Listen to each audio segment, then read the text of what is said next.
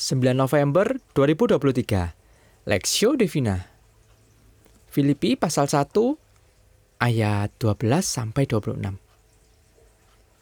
Aku menghendaki saudara-saudara supaya kamu tahu bahwa apa yang terjadi atasku ini justru telah menyebabkan kemajuan Injil sehingga telah jelas bagi seluruh istana dan semua orang lain bahwa aku dipenjarakan karena Kristus dan kebanyakan saudara dalam Tuhan telah beroleh kepercayaan karena pemenjaraanku untuk bertambah berani berkata-kata tentang firman Allah dengan tidak takut.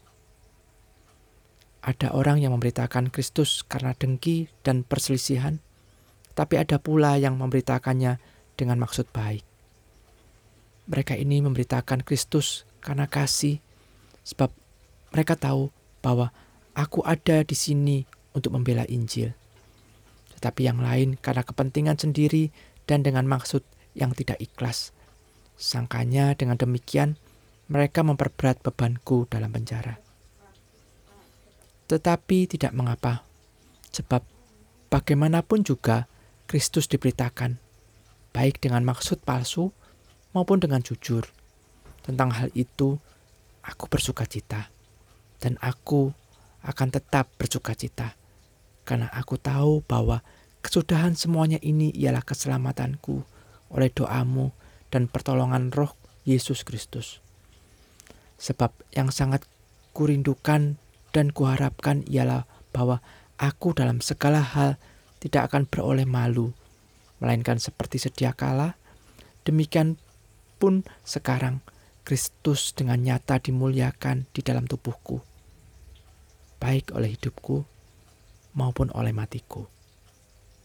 Karena bagiku hidup adalah Kristus dan mati adalah keuntungan.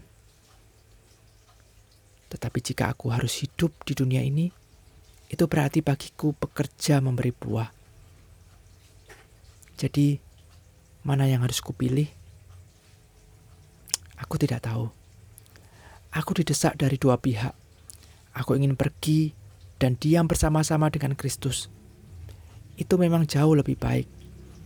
Tetapi lebih perlu untuk tinggal di dunia ini karena kamu. Dan dalam keyakinan ini, taulah aku. Aku akan tinggal dan akan bersama-sama lagi dengan kamu. Sekalian supaya kamu makin maju dan bersuka cita dalam iman. Sehingga kemegahanmu dalam Kristus Yesus makin bertambah karena aku apabila aku kembali kepada kamu. Demi Injil Kristus perspektif. Aku mengendaki saudara-saudara supaya kamu tahu bahwa apa yang terjadi atasku ini justru telah menyebabkan kemajuan Injil. Filipi pasal 1 ayat 12. Tidak sedikit orang rela berkorban demi cinta, bahkan rela melakukan apa saja meski nyawa menjadi taruhannya, karena prioritas utama mereka adalah orang-orang yang mereka sayangi. Dalam bagian firman Tuhan ini, sikap Paulus nampak serupa. Demi Injil, dia rela berkorban dan mau melakukan apa saja, bahkan menderita sekalipun. Sebelum mengenal Yesus, Paulus sangat bangga menjadi orang yang bersunat, menaati Taurat tanpa cacat, bahkan menjadi tokoh pembela agama Yahudi dengan menganiaya para pengikut Yesus. Namun, apa yang menjadi kebanggaan masa lalunya tersebut justru berubah berubah karena fokus hidupnya karena Kristus.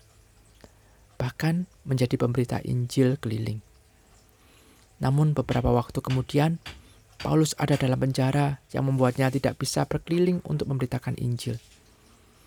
Dia dipenjara bukan karena kesalahannya, melainkan karena berita Injil yang ia wartakan. Yang menjadi kekuatan baginya sehingga dia tidak merasa kecewa atau marah. Terlebih, Paulus menggunakan kesempatan saat di dalam penjara untuk menuliskan surat kepada jemaat di Filipi yang merupakan buah dari pelayanan Paulus.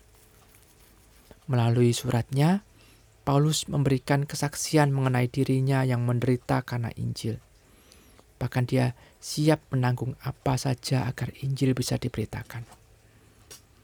Paulus melihat semua halangan dalam pelayanannya dari sisi yang berbeda, di mana setiap halangan tersebut bisa menjadi sarana bagi kemajuan Injil. Paulus bahkan bisa melihat bahwa melalui pemenjaraan dirinya, banyak orang beriman yang semakin dikuatkan imannya, serta semakin berani juga memberitakan Injil ayat 13 sampai 14. Kita mungkin tidak terbelenggu di dalam penjara seperti Paulus. Tapi kita sering kali terpenjara, terpenjara oleh berbagai kesulitan dan penderitaan. Ingatlah satu hal bahwa dalam kondisi apa pun yang kita alami, kiranya hal itu tidak membuat kita menyerah dan lemah terhadap pemberitaan Injil. Tuhan punya alasan untuk setiap hal yang terjadi dalam hidup kita. Dan tujuannya adalah demi Injil. Studi pribadi menjadi sebuah pertanyaan kritis untuk Anda. Apakah Anda bisa bersikap seperti Paulus yang rela berkorban bahkan sampai di penjara demi Injil? Pokok doa, berdoalah bagi jemaat agar tetap setia menjadi alat di tangan Tuhan dalam pemberitaan Injil, bahkan ketika diperhadapkan dengan tantangan dan kesulitan demi Injil Kristus.